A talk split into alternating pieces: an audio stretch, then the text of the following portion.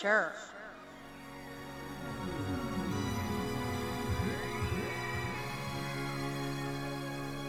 Something happened on the day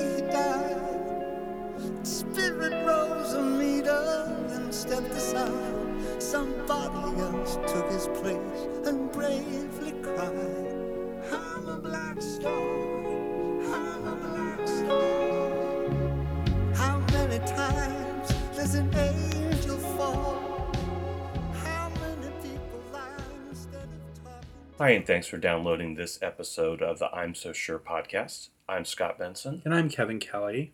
and this week we lost one of the greatest pioneers in music, art, fashion, culture, David Bowie. And um, we are just here to talk about our favorite songs by him and what he what we feel his contributions are to the world at large, basically. Yeah, at least my like experience with David Bowie took place in the 80s and I sort of um, left him behind when the 80s were over, I think. So I don't want to like lie and say, oh, Ziggy Stardust changed my life because I've never heard it. And I'm not going to lie to you and say that I have. And I was never interested enough in him to go back and revisit things from his past. It's just he just wasn't present in my house when I was growing up. My mom listened to different kinds of music. We listened to to pop music and there was a lot of, you know, Neil Diamond, Barbra Streisand, Olivia Newton-John, ABBA, that kind of stuff. So I think David Bowie was considered to be like uh, As a little bit more on the fringes. well, and you know, he was like a rock And musician. rock, yeah. yeah. So by the time that I kind of discovered David Bowie, like, you know, who who he was, I was already kind of set in my way as far as music goes. I think ain't the that first, the truth? I think the first thing I ever saw was when he performed on Saturday Night Live hmm with Joey Arias from Wigstock and Klaus Nomi um, were his backup singers. And um, I remember just thinking like, oh my God, this is really weird. I mean, I liked it, but, and then I remember seeing the video for Ashes to Ashes. That's the first thing that I remember seeing visually from him is Yeah, the and video it- for that. and it was before MTV. yeah. And I don't, I can't remember. it. Maybe it was on Saturday Night Live. Saturday Night Live would play lots of like weird little um, films, the short films, yeah. So maybe it was there, or maybe it was on another show. I can't remember, but I just remember um, watching that video and thinking like, what, what the hell is this? Like, I didn't.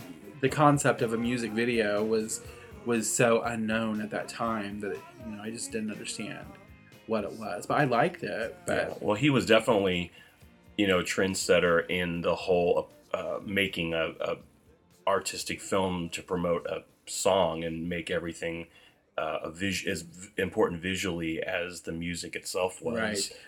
and he certainly i think is responsible for a lot of the landscape of 80s music in general because he influenced so many artists i mean it's really it's countless but like all of our favorite artists like duran duran And Madonna. madonna pet shop boys depeche mode culture club Oh yeah. they they've all stated you know how important David Bowie was to them and even though Prince would never say it I'm sure Prince was very much influenced by Oh yeah. I by would David definitely Bowie. agree.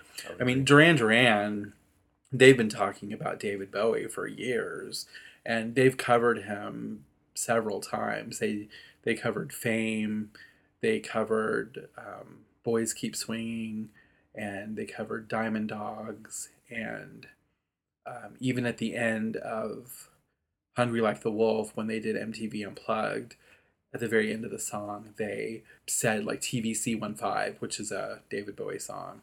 Um, so it was just like a little reference to that song. Although Spin magazine incorrectly wrote I when I was doing my research um, I came across something by some writer from Spin magazine that said um, it was about people that had covered David Bowie songs and uh, the the writer said that Duran Duran had um, on the tour that they did for the wedding album. Um, TVC 15 was a song that they did in that set, which it was not. So I don't know where he got his info. And he was like, I can't find any any YouTube videos, like an outtake from Unplugged of them performing. So it makes me angry when when writers get things wrong. But so yeah, after he had that Ashes to Ashes video come out, I didn't really, you know, go out and buy a David Bowie record or anything like that. I wasn't instantly converted, but he had a single for the movie Cat People that came out in the early 80s and I bought the soundtrack album and I played his song all the time. I just I loved it. Save these eyes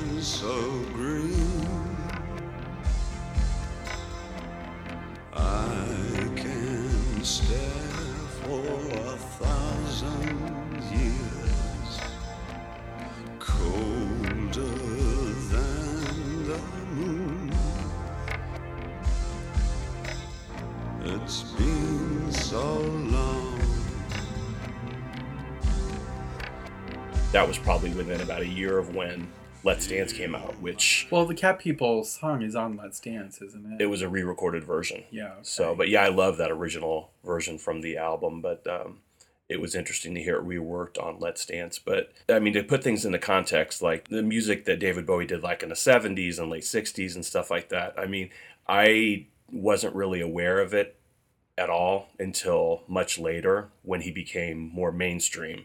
Um, and I definitely love all the 80s stuff that we're Yeah. going to talk about. But And I think the first thing I ever owned by him was his duet with Queen Under Pressure. yeah, Which I had Queen's Greatest Hits, which that song was recorded for for that album. So I think that was the first thing I owned.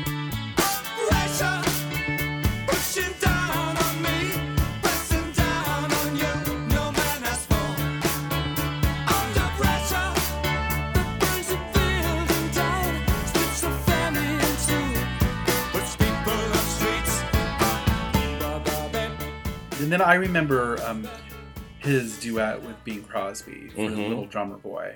And I had the 45 of that. But um, but he was like not someone that you really knew who he was. at the no, and then like when Let's Dance came out, and he was all over MTV. I mean, MTV had played um, Fashion, the video for Fashion. yeah, Fashion,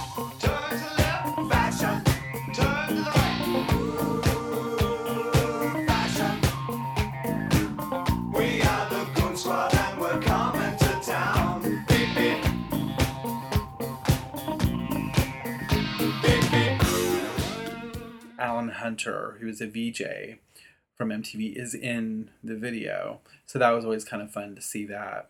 And then um, Duran Duran had done an EP called Nite Romantics, which it was uh, like extended versions of Planet Earth and Girls on Film. And there were um, a couple B sides on that, and one of them was Fame. So that was the first time I ever heard Fame was by Duran Duran. I was not familiar with it, even though back in the 70s it was a number one song here in America for him, but I had never heard it.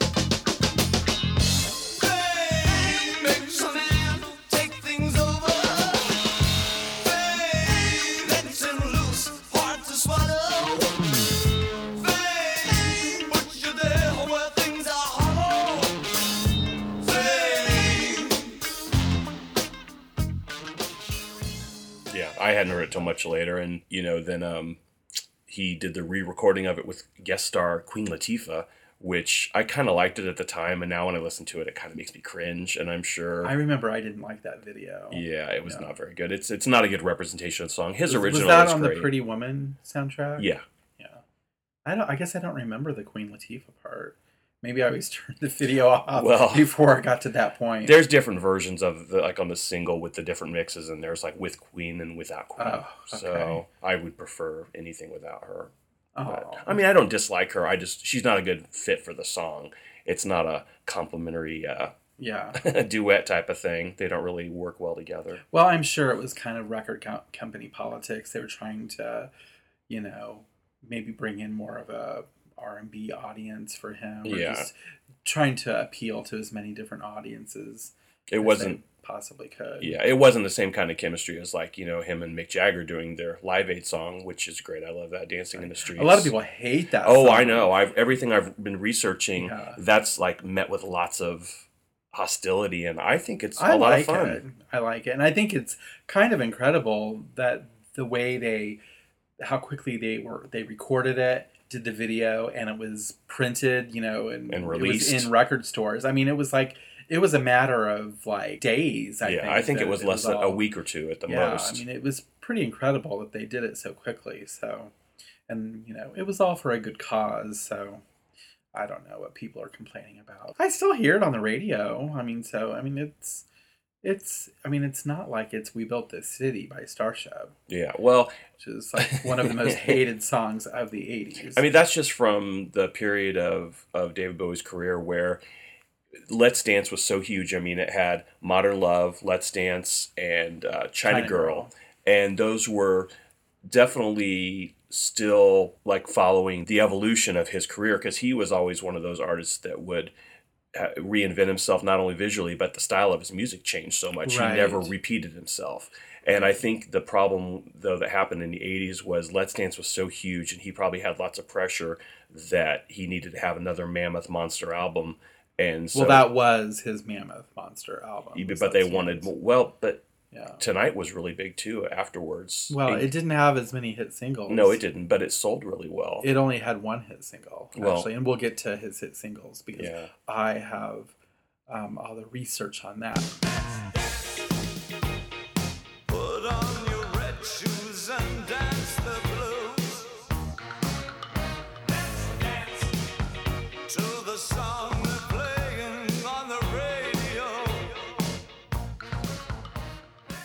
We should talk about Nile Rodgers producing Let's, Let's Dance, Dance. because he had done um, work for Duran Duran and Madonna and um, Sheena Easton, INXS. He had he had produced so many acts, and for people that don't know, Nile Rodgers was in the very popular '70s group Chic. So, um, and he's kind of come back to the forefront in the past several years because with Daft Punk Daft Punk and um, well, he he's produced parts of the new Duran Duran album, and um, he's just he's been very prolific over the years in his projects, and and with a wide range of artists like the the Yeah. artists that Kevin mentioned there it's a pretty wide range and I think I don't have the information in front of me but I think him working on Let's Dance was one of the first non like um other R&B type or disco artists that Yeah. he had worked with at the time so he was definitely branching out into different you know directions and that was really yeah, a nice collaboration and like we we said, there there were three big hit singles from that album. Let's Dance went to number one. Um, China Girl got to number ten, and Modern Love got to number fourteen here in America. When I was looking at his chart success, he's not. He did not have very many hit singles. He only had um, thirteen top forty hits, and only six of those were top ten hits. but that's just in America right That's just in America. yeah But I mean, like after 1987, it was almost like he just kind of gave up on having hit singles, and I don't think he cared. I mean, he went he didn't on- have to at that yeah, point he didn't have to. He well, I mean, he's always pretty much done what he wanted to do. right He went on to keep recording, you know, albums. Some of a few were successful, and some weren't. And um, I think everything went south for me when he did that Tin Machine. thing. yeah I just was yeah. like, wow, what what's this? And I worked in a record store at the time, and that CD for a while was one of our number one sellback CDs. Like people could not get rid of that quick enough. And then it went out of print later and was worth a lot of money for a while. bet all those people were sorry then Yeah, but I mean, it got to the point where we wouldn't even take it back because we had so many in the used bin already. It's but- f- um, funny because I have like almost all his music in my iTunes library, but I don't have Tin Machine in it. I just I kind of don't consider that as part of since it's a group effort. I mean, I don't even know who the people are in the group with Soupy him. But, Sale Sons. well, that sounds like a dirty limerick, but okay. Well, it's true. It was some. It was Soupy Sale Sons and some other guy, and Some other guy. Yeah. I see the Oh. big impression that they made on you. Well, and then they did. And then, like to kind of prove everyone that to prove to everyone that you know this was not a mistake in doing this. They did a second album, and that got even Yeah, less I don't even. of a, less of a positive response. I have no comment about that. But then in uh, his next album, though, when he went back to being on his own, was Black Tie, White Noise, which I thought had some interesting stuff. I like that um, jump they say. Yeah, I remember that. that was really good. I so like he that. still he was getting a little bit more more pop music with a little bit of a dance electronic angle to it. yeah. When comes the shaking man, nation in his eyes, striped with blood and emblazed tattoo, streaking cathedral. They say, they say,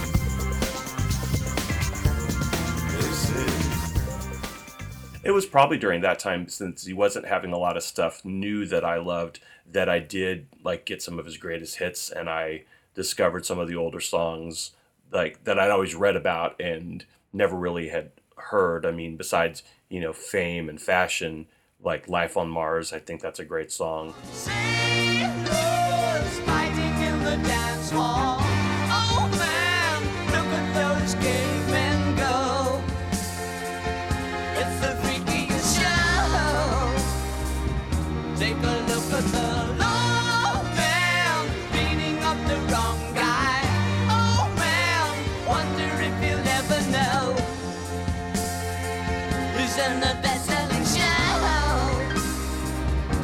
Show. Life on Mars?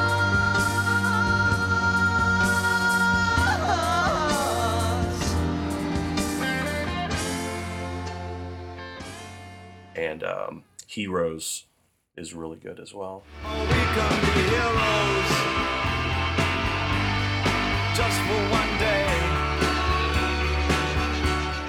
I know you don't even know what those songs are. I know what they are. I just I couldn't sing it to you. Yeah. I mean, they just aren't in my you know part of my '80s gradies. Well, I just happen to have done a version of Life on Mars. Well, I don't want to hear it oh, ever. oh, No. For those not in the know, Scott likes to take like what did you find like a MIDI file? yeah. Yeah, he finds a MIDI file online, and then which a MIDI file, if you don't know, is like a very computery. It's just all the synth- different synthery- parts of a song. Synthery. That's not even a word. a synthy version of a, like a pop song, without the lyrics, and then he will record it for his own purposes, and those own purposes are to annoy the people he knows. It's for entertainment. but it's the exact opposite of entertaining. I'll show you. I'll show you all. Yeah, people will be turn turning us, tuning us Tuning out in droves. droves. So please don't. You're hurting people. Oh, So, but anyway, yeah, I, I'm I'm glad that you have the know-how and uh, to do it. But I always say I may not have talent on my side, but I have technology on my side. yeah, that's for sure. Uh-oh.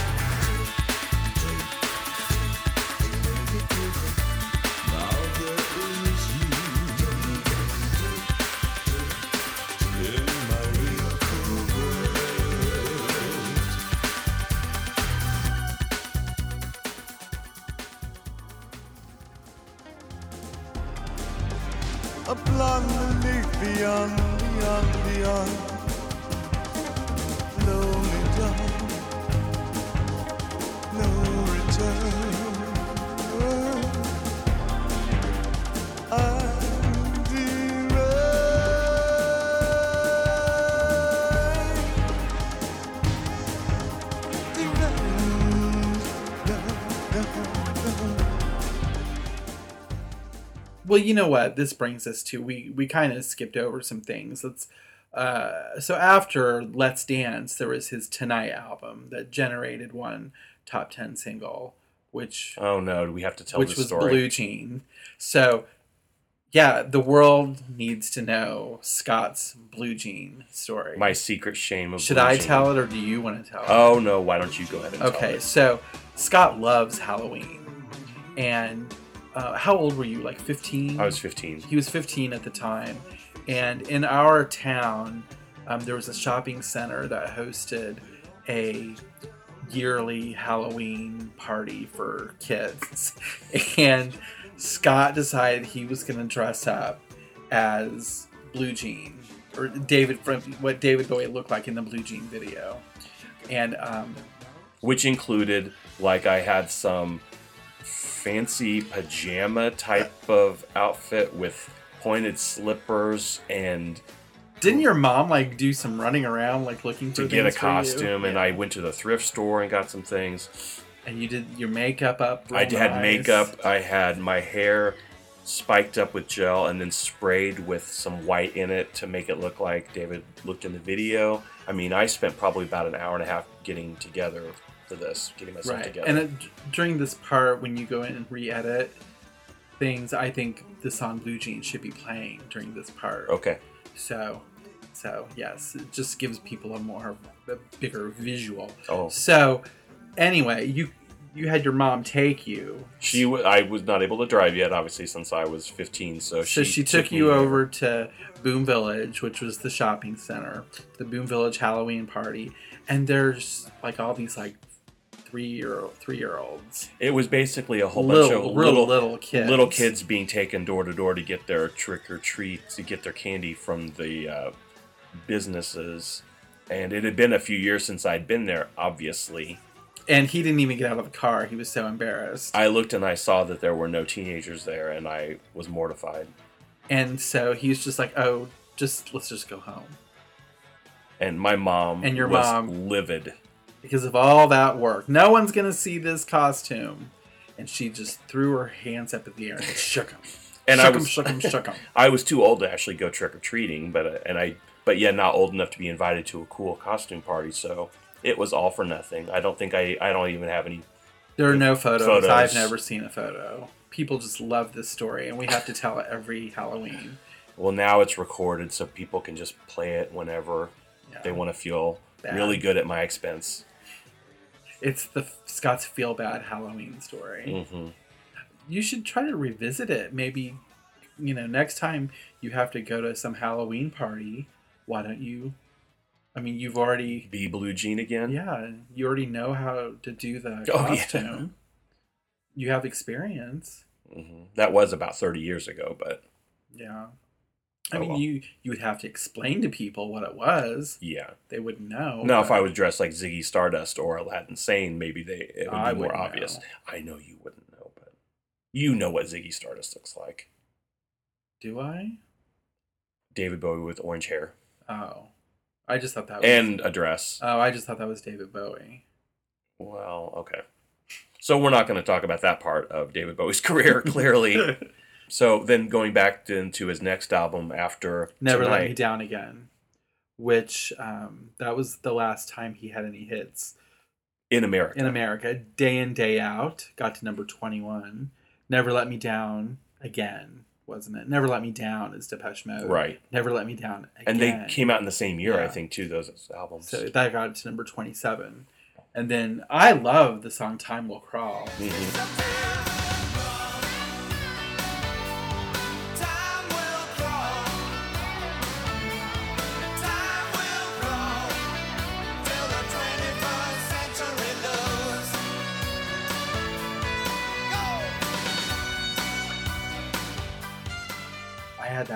That single. That is a really neat video too. yeah. where he's And- swinging around on that rope. and people are just kind of throwing his body around. But that MTV played it a lot, but it wasn't a hit. No, So that album also had that very curious song called "Shining Star," which featured a special rap performance by Mickey Rourke, fresh oh, from oh, I remember. yeah, that. fresh from nine and a half weeks Yeah. success. Yeah, that was a, a, a unique contribution. They probably to just ran into each other at a bar, and he's like, "Why don't you come record something for my album?" Who Ugh. knows? Yeah, who knows? But anyway, so that's kind of where I parted with David Bowie, and not like intentionally. I just I was always aware of the things that he was releasing, but I just never. I mean, I would see the video and I would just be sort of like, eh. But you know, this kind of brings me to the point where, um, have you noticed when? I mean, I know you're not on Facebook that much, but when somebody dies, some people cannot get to Facebook quick enough to report it Well, yeah, which I- don't understand that. And like, you know, everyone, most people have, you know, several hundred friends on Facebook that you've never met before. But I mean, you know them on Facebook. right. But um it always like boggles my mind. It's like, do you not think that I already know this information?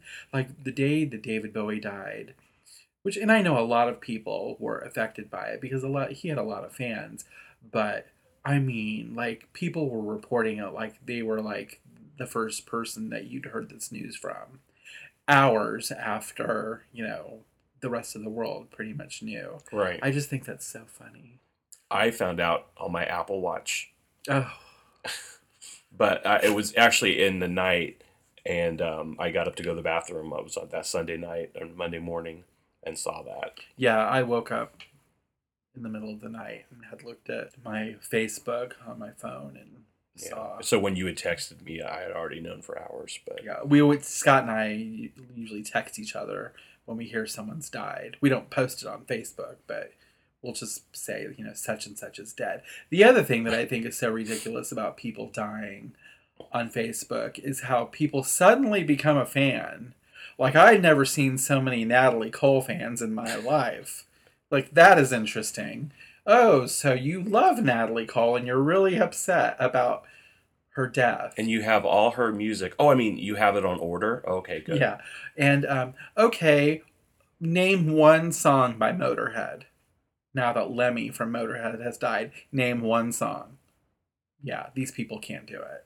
Why do people do that? I don't know. It's just because it's a communal thing, and they think that it's cool to like someone that has just passed away. I guess I don't know. Yeah. I mean, I wouldn't have wanted to do this podcast if I didn't genuinely Right. I mean, love David Bowie. yeah, we wouldn't be doing this if he wouldn't have died. Right. But I mean, we we do have a interest in his career. Yeah, I mean, I really and his death is just it's created you know us kind of examining his influence on and other artists yeah, yeah, you definitely see what he's done for, for instance, like theatrical shows, like the whole big stage shows with the set pieces and the costumes. I mean, he didn't invent that, but he brought that into popular music type of performances, going back all the way to Ziggy Stardust, and then he brought that back again in that support for the album uh, "Never Let Me Down" Mhm. with uh, the Glass Spider tour, Yeah. right? Yeah. So, and that was a huge, big presentation that obviously influenced Madonna, Janet Jackson, Lady Gaga, you know, all those type of shows. right yeah i would say that he he is really responsible for a lot of that so which and we thank you david bowie because music would be the music we love would be quite different i think without It would very much be different. Yeah. Yeah. So I mean, MTV had a lot to do with it too, but MTV was it was like a direct result of a lot of what he had done. I mean, there were other people doing. Well, Queen was doing music videos Yeah. and doing things that were on the edge like that, and the Beatles obviously had done it back in the '60s. Um, in you know, in lieu of tour- touring, they would make Yeah, they had their movies. and we should talk about some of David Bowie's films. Yeah, let's talk about his movies. I mean, I first the first film I saw by him is um, The Hunger, which came out in 1982, directed by Tony Scott, I and remember it's a seeing it vampire on, movie. seeing it on HBO. hmm It was definitely a late night, after hours type of Yeah. show.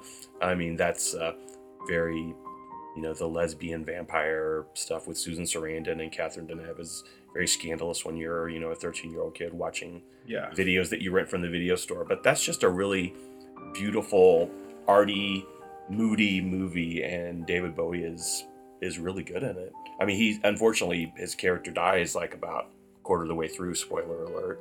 But You're supposed to say spoiler alert before you say it. I would think that anyone who likes David Bowie Well, has yes. already seen that I- movie if they care. I agree. I mean, his first movie I've actually have not seen yet. It's The Man Who Fell to Earth, which was in the mid '70s, directed by Nicolas Roeg, and Candy Clark was also in that. You know, we who- love Candy Clark. Yeah, we do love Candy Clark. So yeah, I need to be checking that out. I'd like to see that sometime. I've uh, never seen um, the Last Temptation of Christ that he had Oh, a small part Christ. in. That sounds like a Netflix and chill and leave the room type of thing to me, but that's Yeah, just my it's- opinion. It's the kind of movie that you can enjoy from another room. yeah, another room or changing the channel. I'm sure it's a well-made movie. I just don't care to see it. And then I never saw.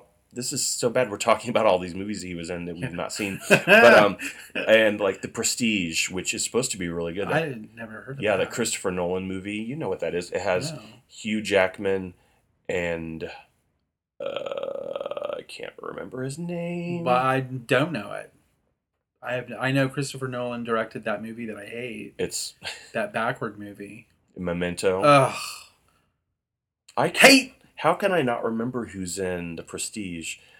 Christian Bale and Hugh Oh. Jackman, and uh, they play magicians who are rivals, and David Bowie has a small part Uh, in it as I'm- well.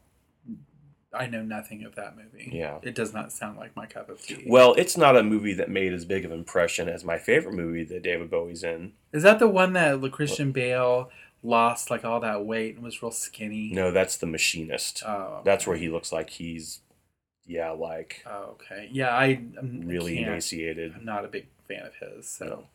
don't really follow. His Don't expect a Big Short episode from us anytime soon. or a Christian Bale episode. oh, Yeah. I like him. Kind of, I guess. I mean, I liked Batman and I liked Ugh. Empire of the Sun. Ugh. That's the only movie I've ever walked out of. Empire of the Sun. Yeah. That's a good, really good Steven I, Spielberg World I War have II to finish everything I start, except for Empire of the Sun. Boring. I've got- so fucking boring. It's beautiful. It's a really great movie. Uh, but it was. Bo- I, it could be totally beautiful, but it was so boring. And I, I remember I was really like irritated by the score. You just don't like that song, Oh, that Suo Gân it song that so he sings with the boys choir. Oh my god. David Bowie's not even in that movie. Why are we talking? I don't know. it? Let's go to my favorite David Bowie movie. Labyrinth. Well, oh yeah, we didn't talk about that either.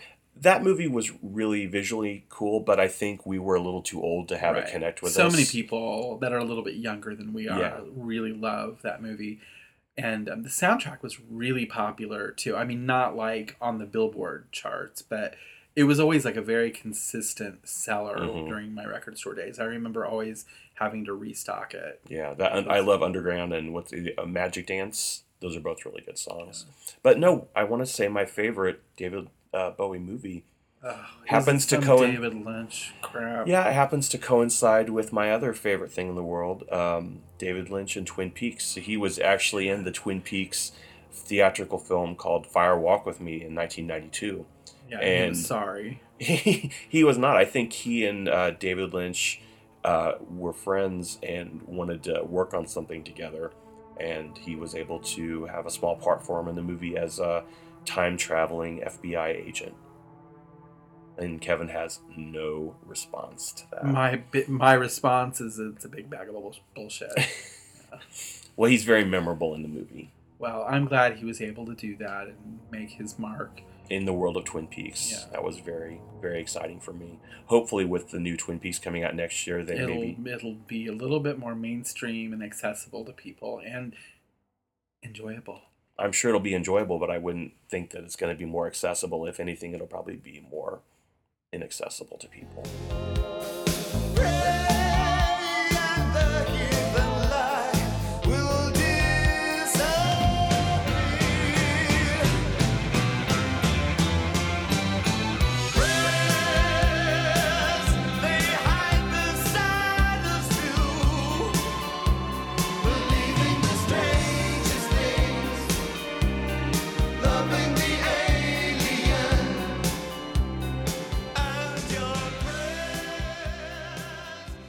So let's talk a little about David Bowie's style.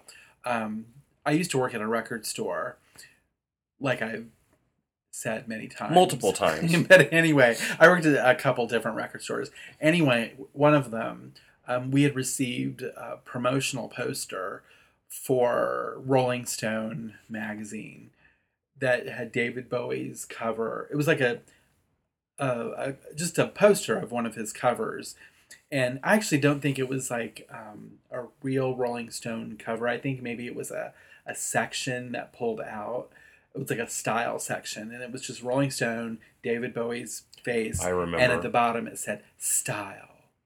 And um, there was this horrible girl that I worked with, and I will not name her um, here because you know I just don't even wanna- Because just because. She doesn't deserve it. she was going away to college and i was in charge of all this displays in the record store.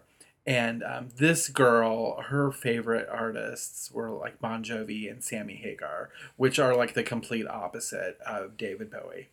And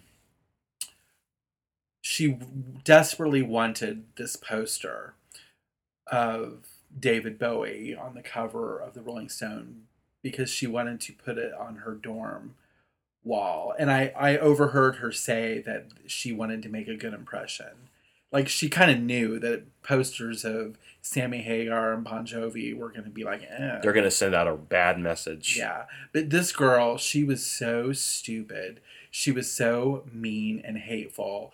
And um like so many people in that store disliked her that um i remember um somebody in the store or not it probably wasn't even anybody that worked in the store. It was probably just someone in random you know in the random world um, had driven through her yard like when it was raining and they did like um what do you call it? Donuts? donuts in the in the yard and like tore up her yard. And she accused me of doing it which anybody that knows me knows that that is the most preposterous thing of me like If you would have been driving a car towards her house, you would have not stopped till you ran over well her no i mean just me like driving and doing something destructive is so completely laughable. That's too much effort. it was yeah way too much effort. And plus she lived out in the country which i didn't even know how to get out into the country because it was like she was on one of those roads that was like 200 south which i had no idea where that was.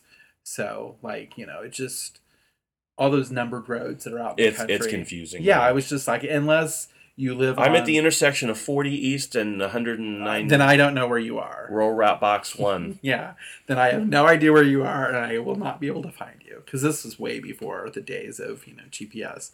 So anyway, she really wanted this poster, and she had done something mean to me. I mean, there was just no reason for me to give any give her anything that she wanted. So it was up real high, and um, I had to like literally get up a, a ladder and straddle the record bin with my legs, stand on top of the record bins to get to the wall behind where the record bins were, which is where this poster was. And I had to take like um, staple remover to get the to po- the poster down. Right. And she's just being such a crotch, and I just um, my foot accidentally slipped. Slipped is in the word is in quotes, and I was when I was removing the poster, it just went rip right in the middle. Oh. Yeah. And she was just she was so upset. And I was just like, whatever, bitch. She was not a nice person. So I'm sorry, David Bowie, that I did that to your poster. I'm Right. sure it'd be. I'd love to have that poster now. Because you think it would impress people.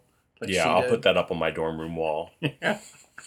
you get lots of good comments and notices on it. hmm Oh, anyway, that's probably worth a lot now. I'm sure it is. Chingmao, yeah, whatever.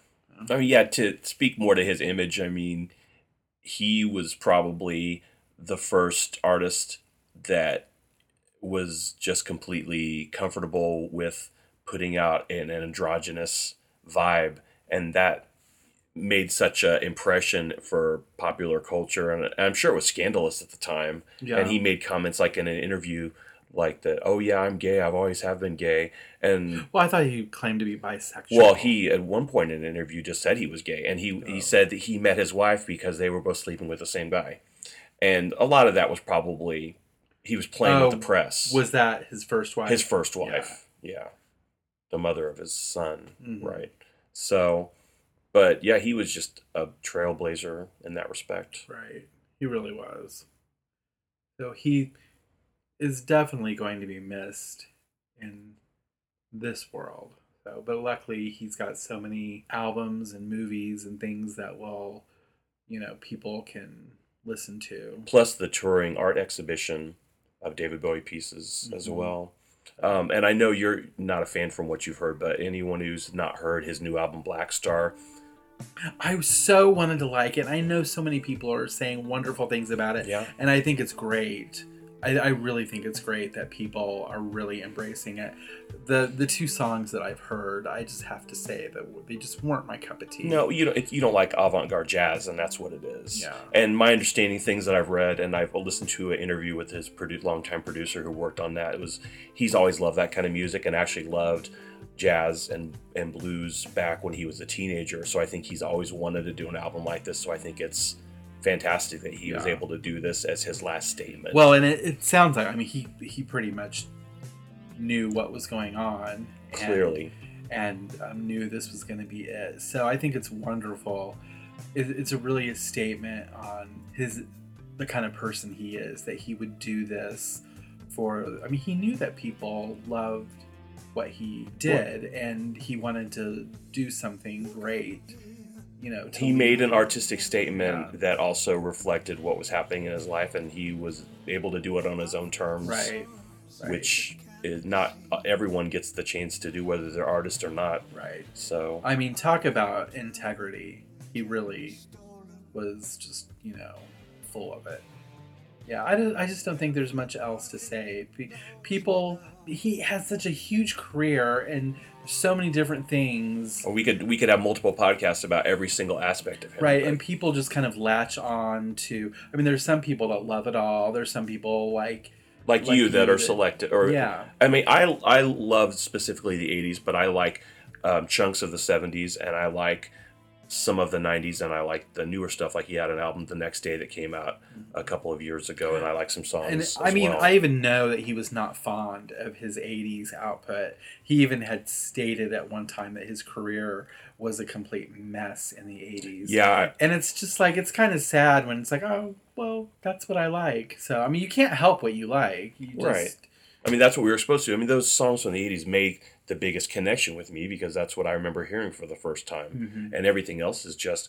It's kind of cool to discover something that maybe someone else has been a fan of for 30 years, and you're like, "Oh, that's a really cool song. I've heard about it, but never heard." And I think this, the awareness of his passing, and everyone can kind of, if they're not familiar with him, just check something out or like listen to samples and stuff on your streaming services and you may find a your new favorite song that you've never heard of that's by Yeah. David Bowie.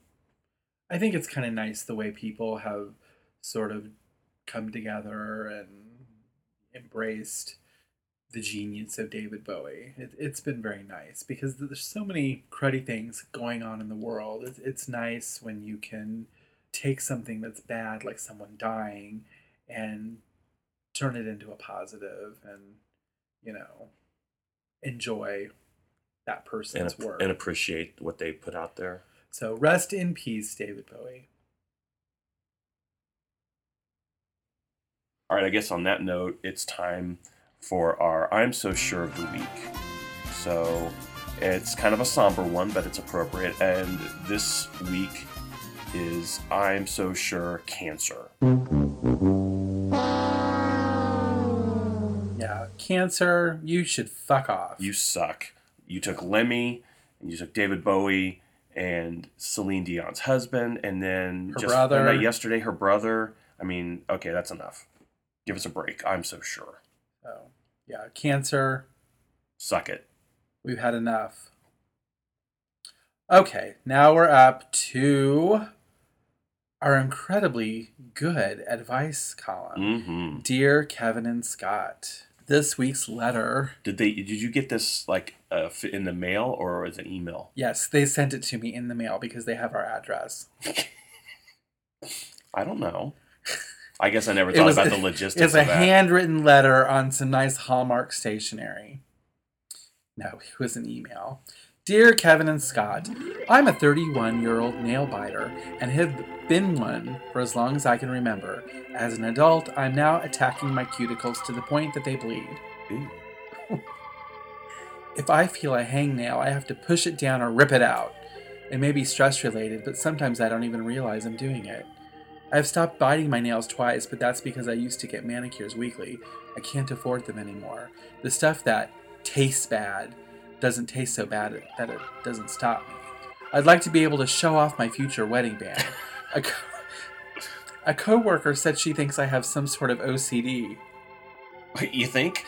Could you be right? Or could she be right? I know I need help. Do you have any suggestions on how I can help myself? Nail biter in San Francisco. That's I'm, Gross. I'm sorry, Gross. that's gross. Do you know where your fingers have been? Gross. Um, It's gross. I'm glad she didn't say that she was eating the pieces of skin. I think it was kind of implied that she might have ingested some of it. Wasn't? Maybe I was just reading between the lines. It's gross. I have no response. Like, just stop it. Stop it. It's gross. Wear gloves. Yeah. Maybe um apply some lotion, like cuticle lotion, so that doesn't happen, so it doesn't get dry and flaky. Yeah, get your get your nails done. Get your skin conditioned. Well, she gloves. can't. She can't afford to get her nails done. Um, have a friend do it. I don't know. Just figure out something. Yeah, that's it. That's our advice. Figure it out. Like that stuff that she said the the taste bad. It's like a it's, It's, like, like, a, bitter or something. or yeah other. bitter Nail nail, polish. polish. I don't know. Maybe have your mouth sewn shut. I don't think she needs to worry about having a wedding band. Doesn't sound like any man's gonna want to get near her. Yeah. I mean, I just have this vision of someone like chewing on their nails and then like spitting it across Oh, the, Oh, yeah. room. I actually have a coworker who, if you talk to him or see his hands, he chews on his fingernails. And I see him. He used to work in my department, so he'd be setting his computer, and you'd see him from behind, and he'd have a hand up at his face, and he'd be chewing on his fingertips. And then I see him now in other places. And every once in a while, his hand will go up and he'll be chewing on himself. So Gross. it's a compulsion. Gross. And um, well, yes, it is an OCD. maybe I can fix him up with this girl here and they can chew each other's fingers. It just reminds me of Ally Sheedy in The Breakfast Club. Remember when she's like chewing on her fingernails Yeah. and she like spits it across the way? Yeah, well, I do that with my toenails, but I don't do Oh my my god, I can't deal with that. I'm just kidding. Ooh, I don't like any kind of Feet. toenail finger. The feet are gross. They're so gross. My feet are darling, but like my dad, I remember used to sit downstairs when we were upstairs, and I could hear the toenail clippers going, and the toenail would like fly across the floor. Like Sick. across the room. Yeah, and I mean, I, I guess it just got picked up in the sweeper, but All right. That's appetizing I don't think we've given this person any kind of assistance. I don't think we can be supportive and offer any encouragement because Okay, I It's appalling. recommend a gift card for counseling to deal with the OCD. I think that's our answer to everything. gift card for counseling. hmm Deal with the OCD. Maybe instead of people writing to us, they should just directly just skip us and go directly to Sounds- counseling. It sounds like an episode of that show on TLC, My Fucked Up Life, or um, I forget what it's really called. Um, my My strange addiction. My Strange Addiction, yeah. It sounds like this would be a, a great episode. Have you seen that show? yeah, I saw an episode about a girl that likes to eat, Eat rocks. wall or eat the wall. Or- like when she took her pictures down, there were holes because she eats the wall Ugh. behind the picture. I saw one with a girl that liked to eat um, ashes. She would go up to Ugh. ashtrays and stick her tongue in it and dump it in her mouth. Yeah, I'm talking about nasty. There was a girl who ate the foam out of her couch and was eating her mattress. There was also one about a woman whose husband had passed away and she was slowly Uh, eating his ashes. yeah. I think we've probably made everyone sick Let's now. do an episode about that show. Like I've seen every episode. I have. You know what? Let's do a show about that, and then also some highlights of Uh. hoarders because I like to watch that Uh. too. Maybe we could have a hoarders intervention in my strange addiction super show. I can't watch that hoarder show anymore. Like I It's really first- sad. The first season, yeah, it made me way too sad. Like these My Strange Addiction people, they seem kind of proud. Some of them are. Some of them are. Some of them realize that it's Did really you see fucked the up. guy that makes love to his car? I His car was like that his listing. girlfriend, yeah. and he like kind of shimmies under the car. And Okay. Says things to it. and what about the tailpipe? Oh no, nothing. I think all the action was going on at the at the underneath the front of the car, but Well, yeah. Oh so he doesn't need to go to get the oil change for a no, lube. he needs counseling. All right. Well, I think that's going to wrap it up. For Wrap this it episode. up. That's not going to become. I'll oh, take it. that's not going to become a standard. Rap, rap, rap, rap. Do you want me to This find? is the Eurythmics version, not the fabulous. Do you want me to find a MIDI version of Wrap It Up so you can report, do your own electronic Yes. version of it? Mine, my version would be great. Really? Yeah, it would be incredible. Would So, it be? yeah, would it be amazing? No, it would. Oh, man. It's amazing how you roll your eyes. no. Doug Henning was amazing. People use the word amazing too much. Look it up in the dictionary, read what it really means, and stop using it for everything. Like people, someone will post a, um, you know, a picture of a some old donut on Facebook. That looks amazing. No, it really doesn't. So enough about that. yeah, it's pretty ironic actually. Don't you think? All right. Well, thanks for tuning into this episode. You can find us on Facebook and on Twitter Facebook.com slash I'm so sure podcast. and twitter.com slash I'm so sure Have you been podcast. tweeting on our Twitter? I tweet when we have a new episode. Um, I like other people's things on tweet on the on the Twitter. We're also on Instagram. We don't have our own Instagram account.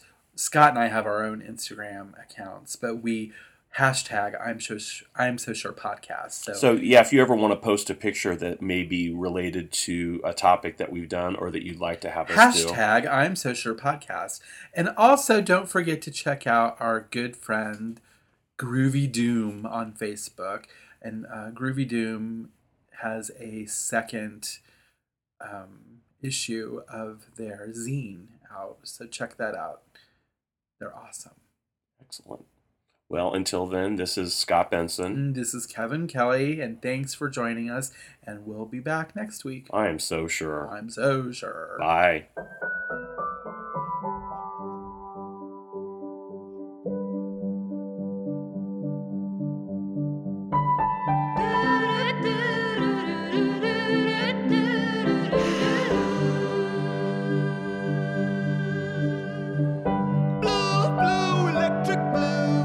Color